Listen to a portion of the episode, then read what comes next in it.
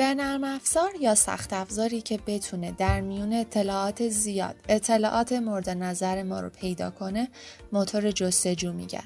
در حوزه سئو به گوگل، بینگ یا یاهو موتور جستجو گفته میشه. این موتورها با توجه به database قوی که دارن متناسب ترین وبسایت رو با توجه به کلمه کلیدی search شده به کاربران نشون میدن.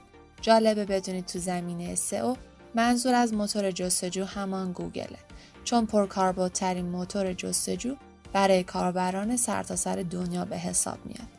وظیفه موتور جستجو چیه؟ موتور جستجویی مثل گوگل روزانه خیل عظیمی از اطلاعات جدید و قدیمی رو بررسی می‌کنه و در database خودش ذخیره می‌کنه تا با توجه به search کاربران اون رو در زمان نیاز در صفحه نتایج نشون بده. حالا ربات های گوگل بر اساس یک سری قواعد صفحات یک سایت رو دسته‌بندی می‌کنن و بهشون رتبه میدن تا طبق اولویت ها در صفحه نتایج نشون داده بشن.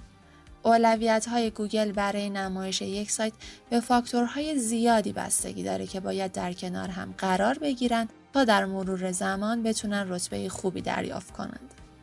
اهمیت شناخت و درک قوانین موتور جستجویی چون گوگل دقیقا اینجا مشخص میشه که اگر افراد سئوکار و وب مسترها با این ابزار آشنا نباشن و قواعد بازی الگوریتم ها رو ندونن نمی‌تونن رتبه خوبی برای سایت ها به دست بیارن و اگر هم رتبه کسب کنن کاملا اتفاقی بوده.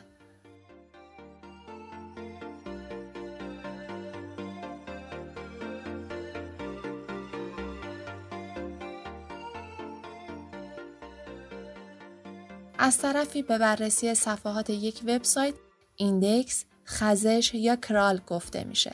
شما اگر چگونگی index شدن صفحات و عواملی که موجب بهتر یا بدتر شدن عملکرد این ربات ها رو تشخیص ندید قطعا تو حوزه سئو نمی‌تونید حتی یک قدم هم بردارید.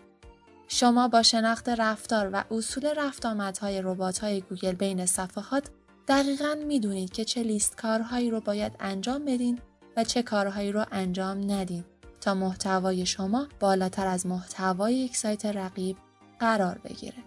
ما در ادامه پادکست های آموزش سئو به سازوکار تک تک الگوریتم ها اشاره خواهیم کرد و میگیم که هر کدام بر چه مبنا و مفهومی صفحات سایت شما رو بررسی می‌کنند و به شما امتیاز میدن.